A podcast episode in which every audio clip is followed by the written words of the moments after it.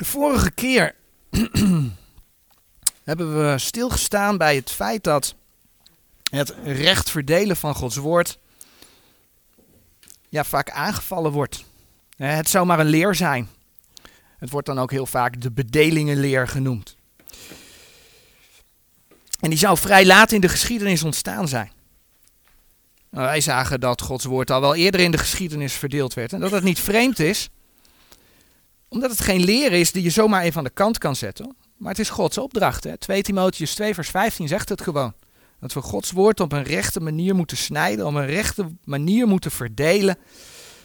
En dat we dan niet beschaamd zullen uitkomen. En dat is het arbeiden in zijn woord. Zo zagen we dat de opname van de gemeente het steeds vaker moet ontgelden. We zagen een voorbeeld van mensen die zeggen dat de grote verdrukking al in zeventig na Christus geweest zou zijn. En dat de wereld in tweeduizend drieëndertig ja, helemaal christelijk geworden zou zijn. Volgens wat zij beweren. Maar wanneer we Openbaring lezen, dan lezen we dat er van gebeurtenissen die nog toekomst zijn. Dat, dat, dat heeft nog nooit plaatsgevonden. De grote verdrukking is heel gewoon nog toekomst. Nou, als voorbeeld van het feit dat we nog voor de grote verdrukking leven. En dat we uit mogen zien naar het moment dat de Heer Jezus ons komt halen. Hebben we toen stilgestaan bij een stukje tekenen der tijden. We zagen hoe Madonna bij het Eurovisie Songfestival voor de ogen van een groot deel van de wereld, vanuit Israël notabene, um, een act opvoerde. Waarbij zij de Satan vereerde, de Satan gewoon aanbad. Ze spotten met het kruis. We zagen dat daar een soort altaar, een tempel gebouwd werd. Waarbij de antichrist geboren werd en de kerk ondersteboven gezet werd. Dat is wat daar gebeurde. Wat daar opgevoerd werd. En tijdens die show zong zij een lied waarin ze ook letterlijk uitsprak dat niet alle mensen de toekomst zouden halen. En zo werd door de ogen van de occulte wereld de nabije toekomst als het ware ja, geopenbaard. De Heere heeft alles voorzien. Daarom weten wij ervan door zijn woord. Het bevestigt wel degelijk ook dat wij voor de grote verdrukking leven.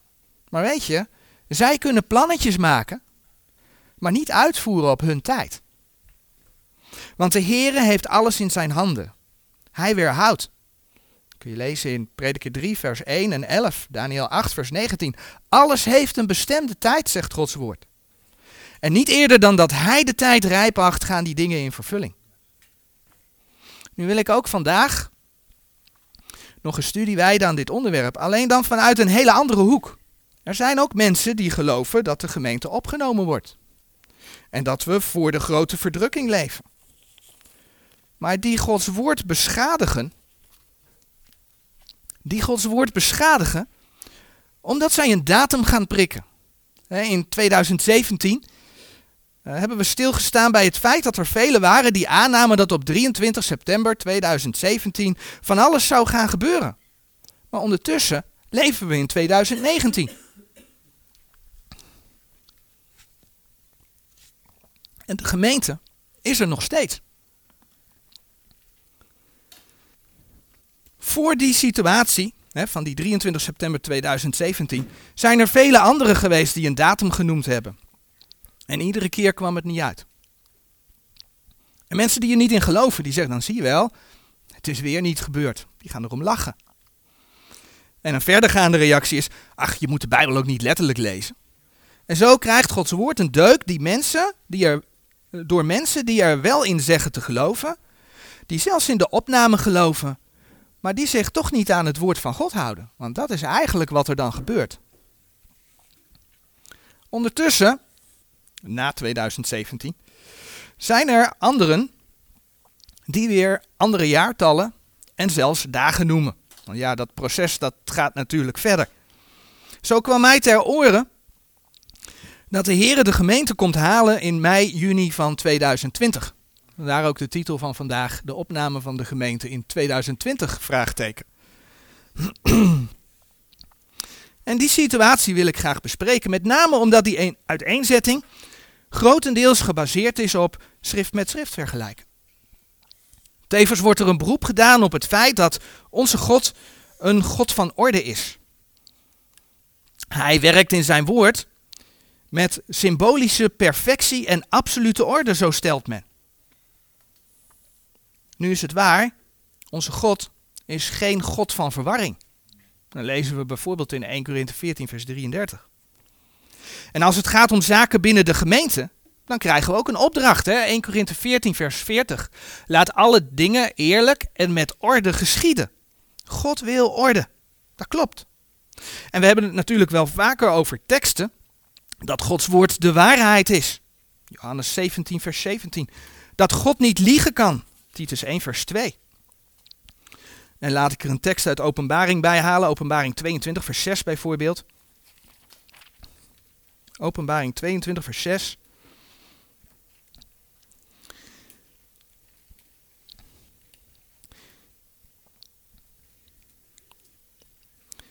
En hij zeide tot mij, deze woorden zijn getrouw en waarachtig. Ja? Deze woorden zijn getrouw en waarachtig. Gods woord komt van A tot Z uit. En ja, als we de Bijbelse geschiedenis doorlopen, dan kunnen we daar hele mooie plaatjes en schemaatjes van maken. En wees eerlijk, dat doen we zelf ook. En dat kan helpen, dat kan veel verduidelijken. Maar betekent dat ook dat de Heere alle details geopenbaard heeft, zodat wij ook kunnen berekenen wanneer Hij komt? Nou, vaak wordt een beroep gedaan op Daniël twaalf. En in Daniël twaalf, die tekst die heb ik overigens de vorige keer zelf ook aangehaald. Daar wordt gesproken over het feit dat uh, in de eindtijd de wetenschap zal vermeerderen, doordat mensen er onderzoek naar doen. Daniël twaalf vers vier. In Daniël twaalf vers vier, daar staat geschreven: En gij, Daniël, sluit deze woorden toe en verzegel dit boek tot de tijd van het einde. Velen zullen het naspeuren en de wetenschap zal vermenigvuldigd worden. In de eindtijd zal de kennis toenemen. We zullen meer zicht hebben op de profetieën, meer als ooit tevoren. Dat is helemaal waar. Maar Gods woord zegt ook, en die tekst pakken we er even bij, Mattheüs vierentwintig vers zesendertig.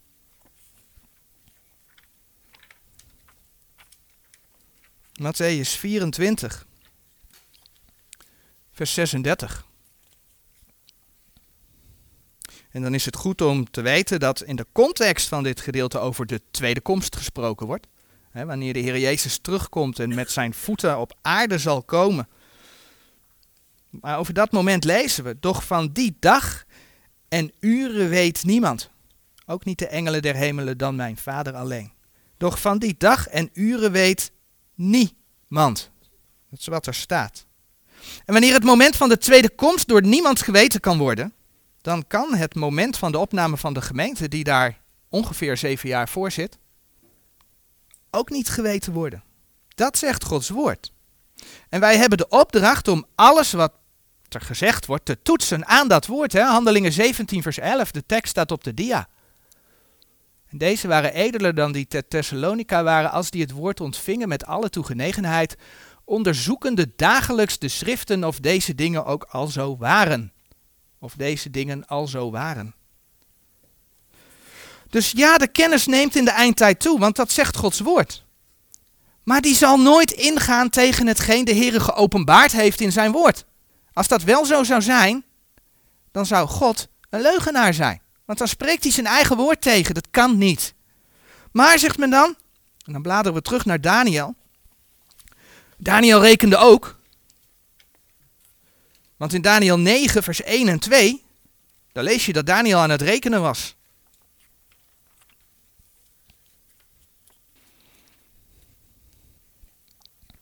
In Daniël negen vers één.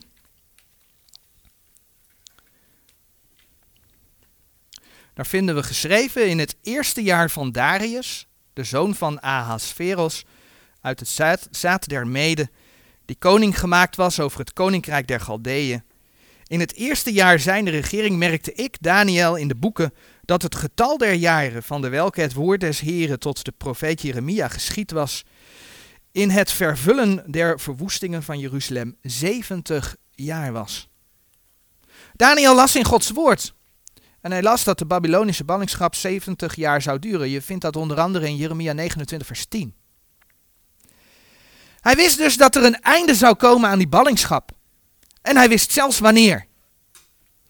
Maar is dit dan een reden voor ons om ook te gaan berekenen wanneer de Heer de gemeente komt halen? Ik bedoel, ja, we weten dat de grote verdrukking zeven jaar zal duren. We weten dat daarna zijn koninkrijk duizend jaar zal duren. Maar het is de Heer zelf die in zijn woord duidelijk maakt dat wij het begin van het koninkrijk en het begin van de opname niet kunnen weten. Wij weten zoveel op basis van Gods woord. He, dat is gewoon geweldig. Maar dat weten wij niet. Maar dat Daniël rekende, wat overigens niet eens letterlijk in dat vers staat. Hè? Er staat niet dat Daniël aan het rekenen was. Hij hield rekening met die zeventig jaar. En hij wist natuurlijk wanneer hij in ballingschap was gegaan. Maar of hij nou gerekend heeft of niet, hij hield rekening met die zeventig jaar. Dat mag en kan ons niet aanzetten om een jaar en dag te noemen. Want dan gaan wij zelf in, in overtreding aan Gods woord. Nou, waar gaat het dan om? Allereerst wordt er uitgegaan van het Bijbelse gegeven dat de aarde zoals wij die kennen zevenduizend jaar zal bestaan. Voor elke scheppingsdag, in Genesis lezen we over de schepping, in zes dagen, God rustte op de zevende dag, voor elke scheppingsdag duizend jaar. En de zevende dag, het duizendjarige vrederijk als een rustdag. Waar baseert men dat op? Van het duizendjarige vrederijk lezen we in Openbaring twintig vers zes, bijvoorbeeld, want het staat zes keer in Openbaring twintig, dat dat duizend jaar zal duren. Lees als voorbeeld vers zes van Openbaring twintig.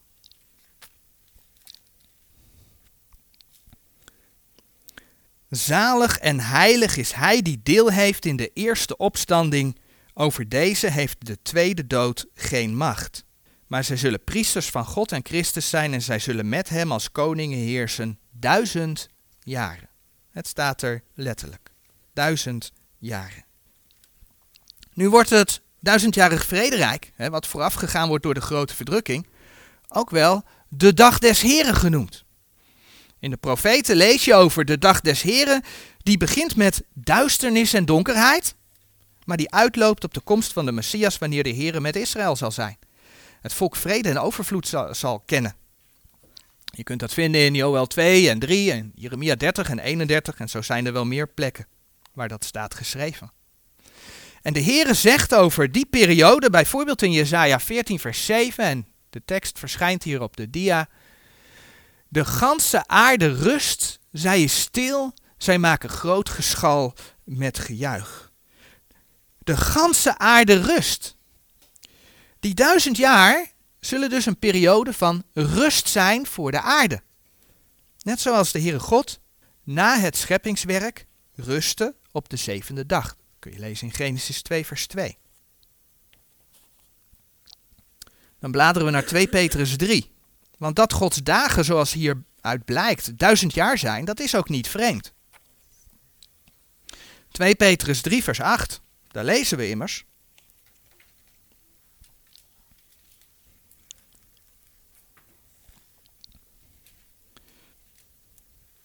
In twee Petrus drie vers acht, daar staat geschreven. Doch deze ene zaak zij u niet onbekend, geliefde, dat één dag bij de Here is als duizend jaren en duizend jaren als één dag. En vaak wordt dit vers hè, aangegrepen om te zeggen dat we, als het om de tijd gaat, er helemaal niets over kunnen zeggen. Het wordt meer symbolisch gezien. Maar doordat de Here zegt dat zijn dag duizend jaar duurt, en diezelfde dag ook aanduidt als de dag des Heren, is duidelijk dat we te maken hebben met een profetische dag die wel degelijk staat voor duizend jaar. Maar hoe komen we erop dat het duizendjarig vrederijk de zevende dag is? En dat deze overeenkomt met de zevende scheppingsdag. Dan bladeren we terug naar Mattheüs, Mattheüs zeventien.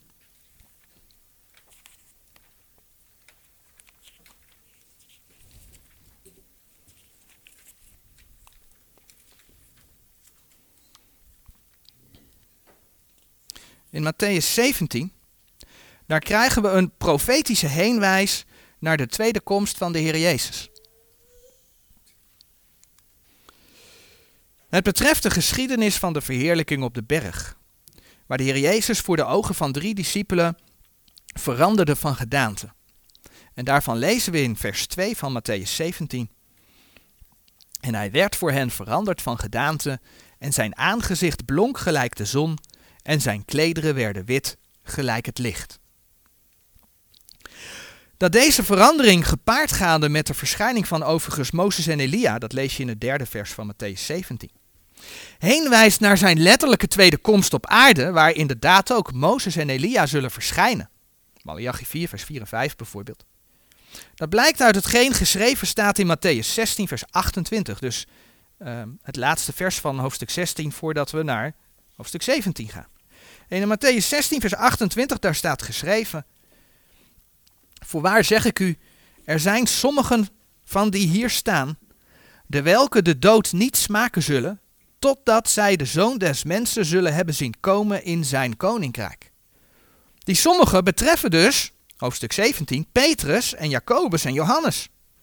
En Petrus geeft dit ook aan. Hou de hand even bij Mattheüs zeventien en dan bladeren we naar twee Petrus één. twee Petrus één. Want in vers zestien van uh, twee Petrus één, daar lezen we: Want wij zijn geen kunstiglijk verdichte fabelen nagevolgd, als wij u bekendgemaakt hebben de kracht en toekomst van onze Heer Jezus Christus, maar wij zijn aanschouwers geweest van zijn majesteit. Zij hebben zijn majesteit gezien. vers zeventien. Want hij heeft van God de Vader eer en heerlijkheid ontvangen, als zodanig een stem van de hoogwaardige heerlijkheid tot hem gebracht werd. Deze is mijn geliefde zoon, in de welke ik mijn welbehagen heb.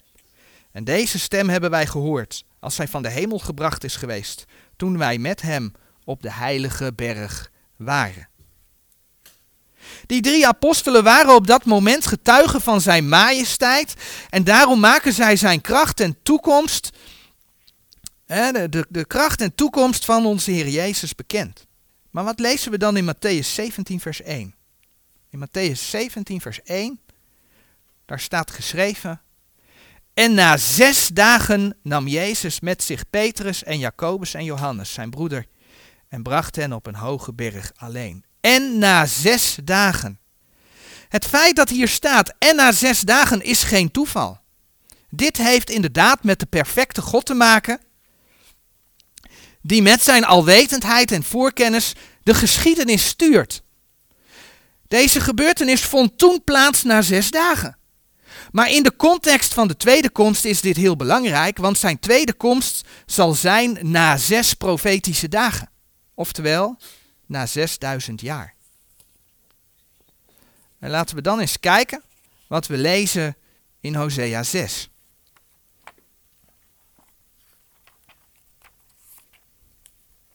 In Hosea zes, vanaf vers één.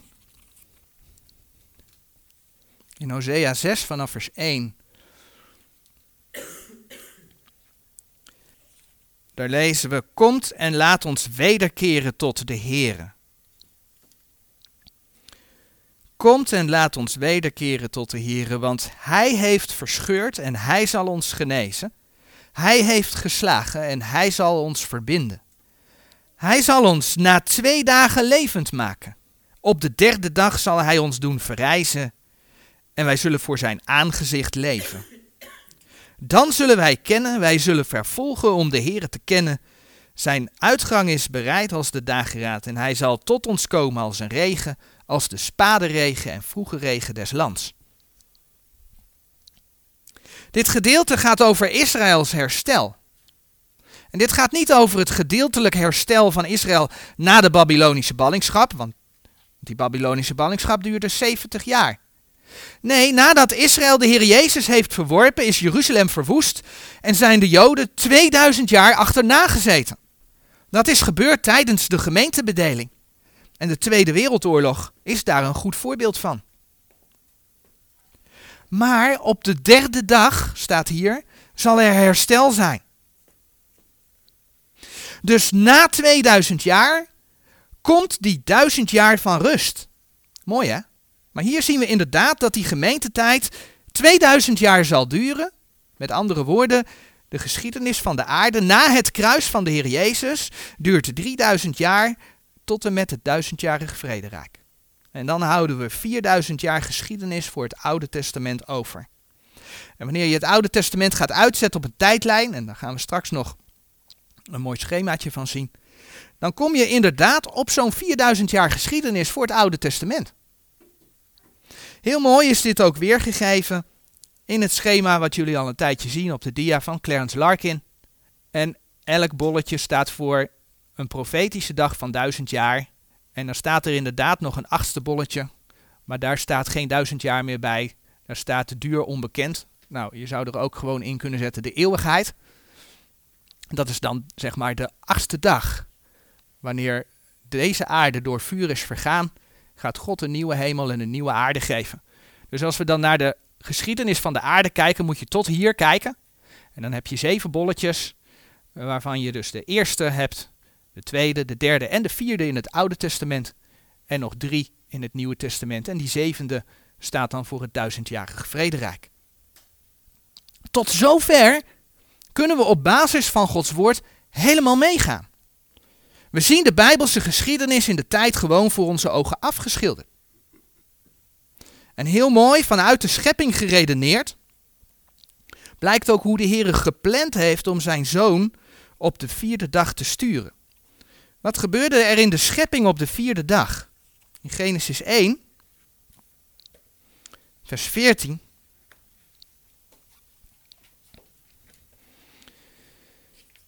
Genesis één, vers veertien.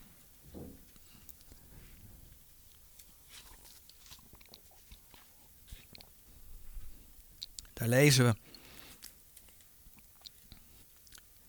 Genesis één, vers veertien. En God zeide dat er lichten zijn in het uitspansel des hemels om scheiding te maken tussen de dag en tussen de nacht. En dat zij zijn tot tekenen en tot gezette tijden en tot dagen en jaren. En dat zij zijn tot lichten in het uitspansel des hemels om licht te geven op de aarde, en het was al zo. God dan maakte die twee grote lichten, het grote licht tot heerschappij des daags en het kleine licht tot heerschappij des nachts, ook de sterren. En in Genesis één vers negentien zie je dan dat dit de vierde dag betreft. Nou, het grote licht is natuurlijk de zon. Maar waar is de zon in Gods woord een type van? De zon is een type van de Heer Jezus. Bij zijn tweede komst spreekt de profeet Maleachi in hoofdstuk vier vers twee het volgende uit. U lieden daarentegen die mijn naam vreest, zal de zon der gerechtigheid opgaan. En dit gaat over de tweede komst van de Heer Jezus. En ondanks dat er voor dag vier al sprake is van planten die groeien, spreekt de Heer op de vijfde dag heel nadrukkelijk voor het eerst over leven. In Genesis één vers twintig, daar lees je. En God zeide dat de wateren overvloediglijk voortbrengen een gewemel van levende zielen. En het gevogelte vliegen boven de aarde in het uitspansel des hemels. En ook in Genesis één vers vierentwintig wordt weer gesproken over levende zielen op de zesde dag. Maar het gaat erom dat de Heer voor het eerst spreekt over leven op de vijfde dag nadat de zon verschenen is. En hoe mooi is dat beeld? Want het is de Heer Jezus die leven kwam geven. He, zo mooi ook weergegeven in eerste Johannes. De tekst verschijnt op de dia, eerste Johannes vijf vers twaalf en dertien. Die de Zoon heeft, die heeft het leven. Die de Zoon Gods niet heeft, die heeft het leven niet. Deze dingen heb ik u geschreven, die gelooft in de naam van de Zoon Gods, opdat gij weet dat gij het eeuwige leven hebt. Dat is iets wat we mogen weten. En opdat gij gelooft in de naam van, naam des Zoons van God. Hier zien we dus opnieuw, naast de dag van rust, de zevende dag, hoe in de schepping profetisch Gods heenwijzen zitten naar het verloop van de menselijke geschiedenis. God heeft het allemaal uitgewerkt. Gods woord zit geweldig in elkaar. Maar wanneer gaat het dan mis? Meestal gaat men ervan uit dat de schepping plaatsvond in vierduizend vier voor Christus. In mijn eigen schemaatjes, in mijn eigen schemaatjes heb ik vaak vierduizend staan. Niet dat het goed is, maar het Oude Testament is ongeveer vierduizend jaar. En daar gaat het mij dan om. Maar kijk je in diverse bijbelgetrouwe studiebijbels, of ik kan beter zeggen studiebijbels, want die eerste die ik hier heb staan is helemaal niet zo bijbelgetrouw. Die is heel dik gebaseerd op de schriftkritiek. Maar die houdt wel rekening met de bedelingen. Wat zie je dan in de kantlijn bij Genesis één? Ik denk daar niet te lezen, maar hier staat vierduizend vier. En dan is er ook nog een appendix achterin die de geschiedenis uitwerkt. En dan zie je inderdaad bij Adam, Adam Created zie je vierduizend vier voor Christus staan. Scofield doet hetzelfde. De Scofield Study Bible, Before Christ, uh, vierduizend vier. Clarence Larkin heeft de datum niet in zijn schemaatje staan, maar ik heb het boek hier liggen. Die werkt het in de tekst ook uit. Meestal neemt men aan dat het vierduizend vier voor Christus is. Hij geeft daar ook mitsen en maren bij. Houden we rekening met onze jaartelling, die gebaseerd is op driehonderdvijfenzestig en een kwart dag? Of houden we rekening met wat Daniel profeteert, dat er dertig dagen in een maand zitten en dat je op die manier op twaalfhonderdzestig dagen voor de helft van de grote verdrukking komt? Dat is een andere tijdrekening. Je voelt al aan dat ik ergens naartoe ga. Maar meestal houdt men vierduizend vier aan en sommigen houden tweeduizend drie aan. En de voorzegging dat de Heere terugkomt in tweeduizend twintig is dan als volgt gemaakt. En die houdt rekening met die, met die uh, uh, vierduizend drie jaren. Een korte samenvatting van wat, hoe men redeneert. Het jaar waar wij in leven is tweeduizend negentien. Tel je daarbij op de jaren van het Oude Testament. Zoals ik al aangaf, deze persoon houdt rekening met vierduizend drie. Dus tweeduizend negentien plus vierduizend drie kom je uit op zesduizend tweeëntwintig. Ja, dan heb je een probleem. Want dan ben je er zesduizend jaar voorbij. Dit is dus gerekend vanaf de schepping. Maar dat kan dus niet. Na de zondeval gebruikt de Heere de tijd om zijn verlossingsplan uit te werken, is dan de redenatie. Dus eigenlijk moeten we die periode van het paradijs niet meerekenen in de eerste dag. Dan zitten we dus op zesduizend tweeëntwintig, paradijsduur dertig jaar, kom je op vijfduizend negenhonderdtweeënnegentig uit in plaats van zesduizend tweeëntwintig. Dan moet je dus rekening houden met de grote verdrukking die nog voor het koninkrijk gaat plaatsvinden, zeven jaar. Dan hou je dus maar één jaar over. Aangezien we nu in tweeduizend negentien leven, komt de Heer ons in tweeduizend twintig halen. Dat is de redenatie. De Heer komt ons in tweeduizend twintig halen. En waarom in mei, juni? Want dat wordt er specifiek ook nog bij genoemd. Omdat dan het Pinksterfeest plaatsvindt. En degene die dit heeft uitgedacht, die gaat ervan uit dat wij op, op het Pinksterfeest, zoals de gemeente op het Pinksterfeest ontstond, de gemeente ook opgenomen gaat worden op het Pinksterfeest. Dat laatste wil ik gewoon in het midden laten. Men legt ook de link naar dat Joodse jaar... Joodse jaartelling. De Joodse jaartelling die begint echter niet in vierduizend vier of vierduizend drie voor Christus. Die begint in drieduizend zevenhonderdeenenzestig voor Christus. Wij bevinden ons tot september, oktober dit jaar, want dat hele Joodse jaar loopt enigszins anders, maar tot september, oktober van dit jaar bevinden wij ons in vijfduizend zevenhonderdnegenenzeventig volgens de Joodse jaartelling. Dat klopt dus niet. Want we zitten dicht tegen de grote verdrukking aan. Dus we gaan dat corrigeren aan de hand van onze eigen jaartelling. En wat doen we dan? Onze jaartelling komt uit op vierduizend drie plus tweeduizend negentien. Daar halen we de Joodse jaartelling af. Dus die moet tweehonderddrieënveertig jaar gecorrigeerd worden. Maar de schepping moet daar af. Hè, het paradijs. Want die dertig jaar die telt niet mee. Omdat daar in deze telling rekening mee is gehouden, moeten we die van die correctie afhalen. Dus dan hou je een correctie van tweehonderddertien over. En als je dat nou optelt bij de Joodse jaartelling, dan kom je inderdaad op hetzelfde uit als onze jaartelling. Nou, die vergelijk wordt gemaakt. Dus in vijfduizend negenhonderddrieënnegentig, de gecorrigeerde Joodse jaartelling, komt de Heere zijn gemeente halen. Vervolgens zijn er een heleboel andere facetten die in die tijdlijn volledig lijken te kloppen, aan te sluiten. Waarvan overigens een aantal wel ingelegd zijn, door bijvoorbeeld de Bijbeltekst aan te passen. Want daar kom je dus, op het moment dat het dan niet klopt, dan zeg je, oh dit klopt niet. En God is perfect, want ik heb het perfecte systeem van God. Dus pas ik de Bijbeltekst aan. Nou ja, goed. Ik ga daar allemaal niet op in. Dit is de basis. En die basis is niet goed. En waarom is die basis niet goed? Allereerst wordt de Joodse jaartelling aangepast aan de, zoals dat dan heet, de christelijke jaartelling. Logischerwijs kom je dan dus ook op hetzelfde aantal jaren uit, want ja, je maakt dit helemaal gelijk aan, hè, de Joodse jaartelling maak je helemaal gelijk aan de christelijke jaartelling, dus daar gaat hetzelfde uitkomen. Maar de allereerste vraag die we ons moeten stellen is, klopt onze jaartelling wel? Ooit had men bedacht dat de geboorte van de Heer Jezus het begin van onze jaartelling zou moeten zijn. En men stelde dat jaar op het jaar één. Dan werd ik even gewezen op een fout in mijn schema, dus ik zet overal het jaar nul neer. Er is geen jaar nul. Je hebt één, het jaar dat Jezus geboren is, en je hebt min één, één voor het jaar dat Jezus geboren is. Nou, afijn. Um, klein detail. Maar later heeft men geconstateerd dat dat niet helemaal juist was. En dus zeggen nu de meeste mensen dat de Heer Jezus in vier voor Christus geboren is. Degene die dus zegt dat de Heer Jezus in tweeduizend twintig terugkomt, die houdt rekening met drie voor Christus. Maar er zijn er die zeggen dat hij in zes voor Christus geboren is. Maar wie zegt dat zij helemaal gelijk hebben? Ik bedoel, is er misschien nog een grotere fout gemaakt? Wie zal het zeggen? Je ziet in ieder geval dat om tot het jaar tweeduizend twintig te komen, het jaar drie voor Christus als geboortedatum is aangenomen. Maar dat is geenszins zeker.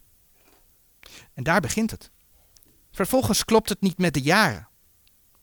Want, klein stukje herhaling, vierduizend drie plus tweeduizend negentien is zesduizend tweeëntwintig. We zouden er dan overheen zijn, dus dan gaan we God een handje helpen. En wat doen we dan? Dan houden we de schepping en het paradijs buiten de ontwikkeling die God in zijn woord geeft voor die jaren. Als je dat eraf haalt, gaan we dus niet over die zesduizend jaar heen. En dan is het goed, zegt men.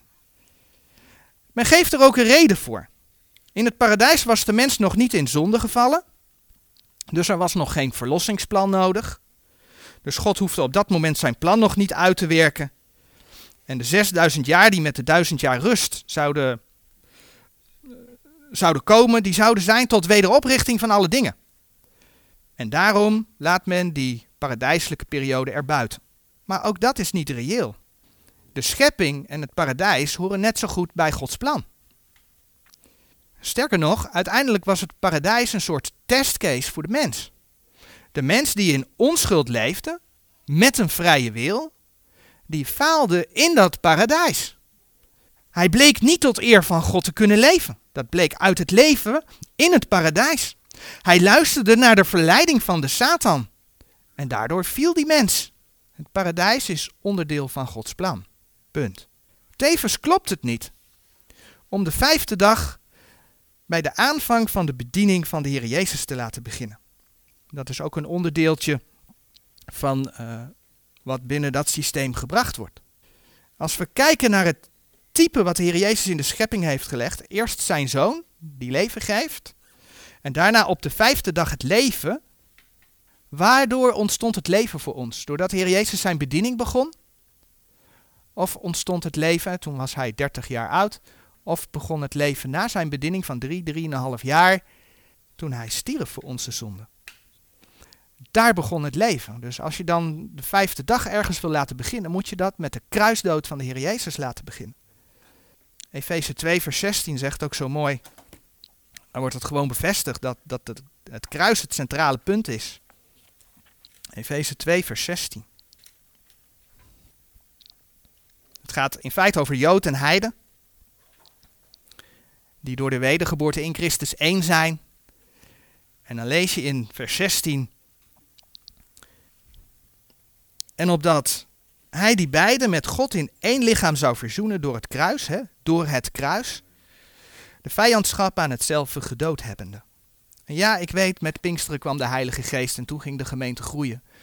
Maar de essentie van de wedergeboorte begint bij het kruis van Christus. Daardoor kon er voor ons leven ontstaan.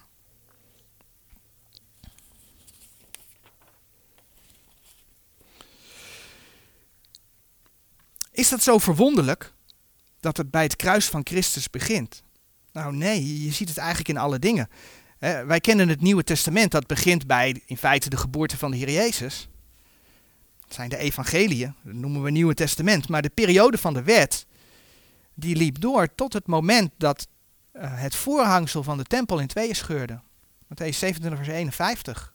Daarmee liet God zien dat de periode van de wet voorbij was.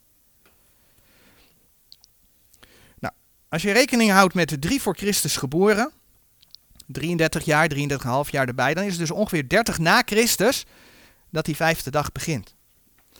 En dan kom je op een leeftijd van het Oude Testament van vierduizend drie plus dertig is vierduizend drieëndertig. vierduizend drieëndertig jaar. Is dat een probleem? Want dat is dus langer dan vierduizend jaar. Nee, want daar komt hij. Ook de vierduizend drie jaar van het Oude Testament zijn een aanname. In het boek De Chronologie van het Oude Testament,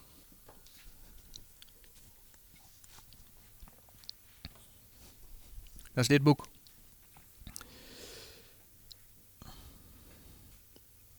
laat men de schema's ook beginnen in vierduizend vier voor Christus. Dus ook in dit boek begint men bij vierduizend vier. Maar de auteur laat wel deze tabel zien. Een lijstje met datums die berekend zijn door mensen. Uh, het gaat om de, uh, de scheppingsdatum. Een tabel met zijn scheppingsdatum. En wat opvalt is dat het nog enigszins uiteenloopt, al die data. De meeste zitten rond de vierduizend jaren. Wat voor mij een bevestiging is dat het Oude Testament vierduizend jaar duurt. Weet je? Of dat... Of dat nou vierduizend één of vierduizend twee is. Ik denk overigens dat het vierduizend is hoor. Maar alleen God heeft daar zicht op. Een enkele die zit wat hoger. vierduizend vijfhonderd zoveel. Nou blijken die twee gebaseerd te zijn. En dan komt hij. Een Alexandrijns geschrift. De Septuaginta. Nou voor mij is dat dan een reden. Gebaseerd op de Septuaginta. Valse bron. Weg. Dan hou je dus alleen maar datums over die rond de vierduizend zitten. En die blijken ook gebaseerd te zijn op het Hebreeuws. Maar zien we dat er bijvoorbeeld een scheppingsjaar bij zit, negenendertig zeventig. Als we daar dan die dertig jaren na Christus tot aan de kruisiging bijtellen, dan krijgen we dus vierduizend jaar voor de eerste dag, inclusief de schepping. Er even van uitgaand dat de dagen altijd exact duizend jaar moeten zijn, in plaats van om en nabij. Zou ook nog een optie kunnen zijn. Maar daar gaan we nu niet op in. Nou, wat je ziet is dat de meeste bijbelgetrouwe bronnen zeggen dat het dus vierduizend vier voor Christus was. En ik denk dat dat komt omdat men algemeen aanneemt dat de geboorte van de Heer Jezus vier voor Christus is. Dus is de schepping vierduizend vier voor Christus geweest, want dan heb je vier dagen Oude Testament. En die vierduizend vier, ja, die staat ook in de tabel. Dus een reden om te zeggen dat, uh, dat uh, de schepping in vierduizend vier was. Maar ik denk dat op grond van wat de schrift over de vierde en de vijfde dag in de schepping laat zien, dat het dus eigenlijk niet correct is om toch bij die vierduizend jaar uit te komen. Nou, de schrijver van dit boek, de Chronologie van het Oude Testament, die zegt ook heel eerlijk, indien kaart één, en kaart één is dan een, een afleiding van die vierduizend vier voor Christus, niet correct is, dan zijn de andere kaarten die hierop gebaseerd zijn ook niet correct. Daarom is kaart één ook zo belangrijk.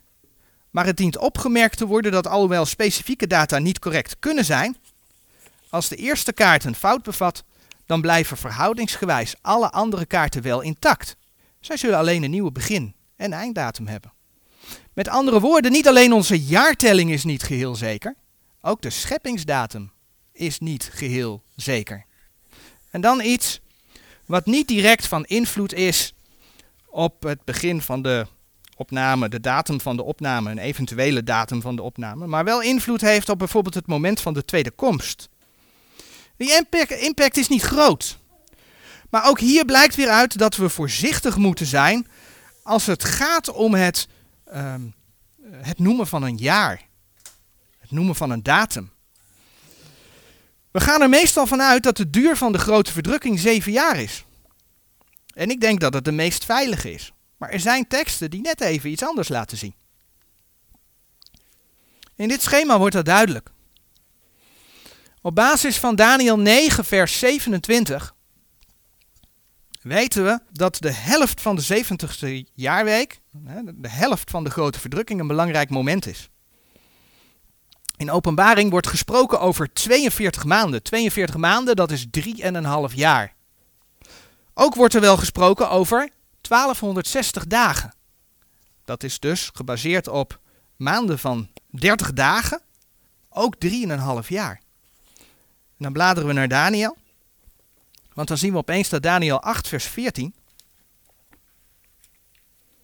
Voor de tweede helft van de grote verdrukking toch een net iets ander aantal dagen geeft. Daniël acht vers veertien. In Daniël acht vers veertien, daar lezen we dan. En hij zeide het ma- tot mij, tot tweeduizend driehonderd avonden en morgens, dan zal het heiligdom gerechtvaardigd worden. Het gaat over tweeduizend driehonderd dagen. En ja, als je dan de eerste helft twaalfhonderdzestig hebt, dan hou je duizend veertig over om tot drieëntwintighonderd dagen te komen, tot het moment dat de tempel gereinigd gaat worden, zoals dat daar dan staat. Dat is anders. Zo geeft Daniël twaalf vers elf aan, voor de tweede helft van de grote verdrukking ook, dat dat twaalfhonderdnegentig dagen duurt. Dat is dan opeens dertig dagen extra. Dat is deze variant. twaalfhonderdnegentig, dus twaalfhonderdzestig plus dertig. dertig dagen extra. En Daniël twaalf vers twaalf, en die lezen we even, die rekt dat geel nog een beetje op. Want die zegt, Daniël twaalf vers twaalf, wel gelukzalig is hij die verwacht en raakt tot duizend driehonderdvijfendertig dagen. duizend driehonderdvijfendertig dagen, dat is dit, dat is nog weer eens een keer vijfenveertig dagen extra. Als je dan dat bij elkaar optelt, dan zou de grote verdrukking geen vijfentwintighonderdtwintig dagen duren, twee keer twaalfhonderdzestig, maar vijfentwintighonderdvijfennegentig dagen. En ja, weet je, dat is nog steeds ongeveer zeven jaar. Als je rekening houdt met maanden van uh, dertig dagen, dan zou je op zeven komma twee jaar komen. Maar het zegt wel iets over wanneer zo'n periode het koninkrijk zou kunnen beginnen. En sommigen zullen dan zeggen, oh, ja, weet je, die aantallen kloppen niet, dus de Bijbel is verkeerd vertaald. Aanpassen maar. Maar dat is niet de bedoeling. Dit is wat er staat. En weet je, het zal ongetwijfeld een bedoeling hebben. Het zal ongetwijfeld te maken hebben met inderdaad de vraag van wanneer is de komst, wanneer wordt de tempel gereinigd. Dat zal ergens een tijd hebben. Daar zal het mee te maken hebben. Maar hoe dat precies valt, dat is heel lastig om uit te zoeken. En soms heb je dan momenten dat je moet zeggen, we weten het gewoon niet. Op basis van andere profetieën kunnen we ook een indicatie krijgen. En ik zeg bij voorbaat, ik zeg dat dus niet om een jaartal te noemen. Maar we kunnen een indicatie krijgen van wanneer de Heer terug staat te komen. Hij heeft niet voor niks die zevenduizend jaar van de menselijke geschiedenis vastgelegd in zijn woord. Alleen we weten niet wanneer exacte data vallen. Maar als we vanaf de vijfde dag rekenen, dat is deze eerste situatie. Oftewel dertig na Christus. Dan heeft de Heer volgens zijn woord dus tweeduizend jaar... Tot tweeduizend dertig halen we daar de zeven uh, jaren van de grote verdrukking af. Tot tweeduizend drieëntwintig de tijd. En tweeduizend drieëntwintig is ook heel dichtbij. Maar, de volgende. Wat als Hosea zes hierin maatgevend is? In die zin dat er twee dagen geweest moeten zijn, en we hebben het vanmorgen gelezen, Hosea zes vers één, dat Israël verscheurd en geslagen is. Wanneer is het ingegaan dat Israël verscheurd en verslagen werd? Geslagen werd. Dat is ingegaan in zeventig na Christus. Dan loopt Gods kalender voor de gemeente echt nog een tijdje door tot tweeduizend zeventig.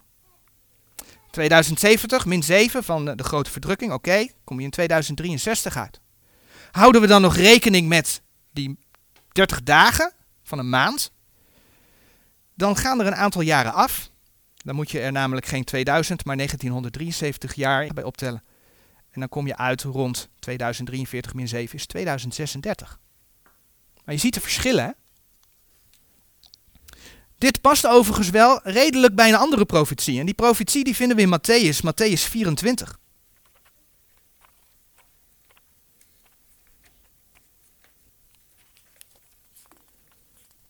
Mattheüs vierentwintig, daar wordt gesproken over de vijgenboom. En de vijgenboom is in de Bijbel een type van Israël. En in Mattheüs vierentwintig, daar wordt dan een profetie gegeven dat er, op, dat er een moment komt dat de bladeren weer zullen uitspruiten van de vijgenboom. En dan wordt er gezegd in Mattheüs vierentwintig, vers vierendertig. Mattheüs vierentwintig, vers vierendertig. Voorwaar, ik zeg u, dit geslacht zal geenszins voorbij gaan, totdat al deze dingen zullen geschied zijn. En we gaan hier nu niet diep op in. Maar de staat Israël is er weer sinds negentien achtenveertig.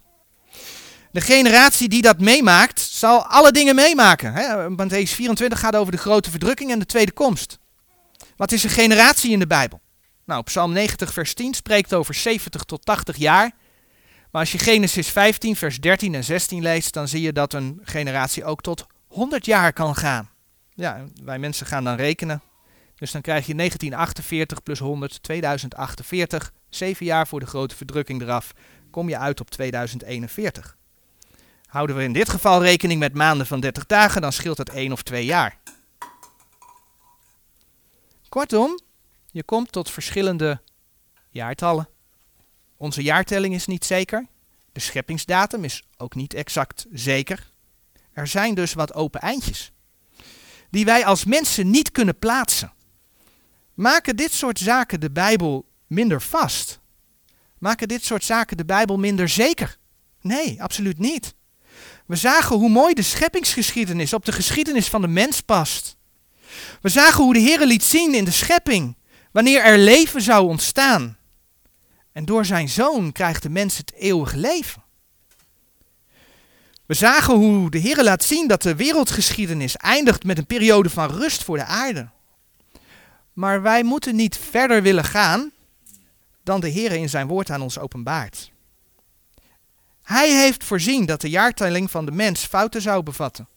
En misschien, want dat staat niet letterlijk geschreven, maar misschien heeft hij het wel zo geleid dat er fouten in de jaartelling zitten.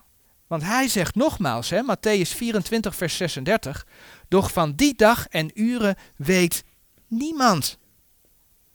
Gaan we hier tegen in, dan kan dat opnieuw leiden tot teleurstelling. Teleurstelling, net zoals bij al die andere voorspellingen die niet uit zijn gekomen. Want ja, uh, de Heere hoeft blijkbaar volgend jaar nog niet terug te komen. En als er zo, dan zo hoog opgegeven is over de symbolische perfectie en absolute orde van Gods woord, dan geeft men opnieuw de aanleiding aan mensen om te gaan twijfelen aan Gods woord. Om te gaan twijfelen aan God. En dat willen wij toch niet op ons geweten hebben. En ja, ondertussen mogen wij absoluut wel weten in welke tijdsperiode we leven. He, als we kijken naar wat er om ons heen gebeurt, de tekenen der tijden, dan weten we dat, ons, dat we onze Here steeds meer mogen verwachten. Maar of dat dit jaar zal zijn, of volgend jaar, en dan niet vanwege die berekeningen, nee, maar het kan dat de Here komt volgend jaar. Of over vijf jaar, we weten het niet. Maar hoe meer we het om ons heen zien achteruithollen, hoe meer we ons mogen vertroosten met de woorden dat hij ons zal komen halen. En weet je, en dat is de boodschap van het evangelie. Hè? De boodschap is niet dat de Heer ons komt halen. De boodschap van het evangelie is dat de Heer Jezus voor ons gekomen is. En onze verzekering in het geloof. De opname hoort erbij. Hoort bij Gods woord. Maar de boodschap van het evangelie is dat wij verzekering hebben in het vergoten bloed van onze heiland. Dat is wat mensen redt. We mogen uitzien naar een heerlijke toekomst. Ook daar zijn we van verzekerd. Wat willen we nog meer? Amen.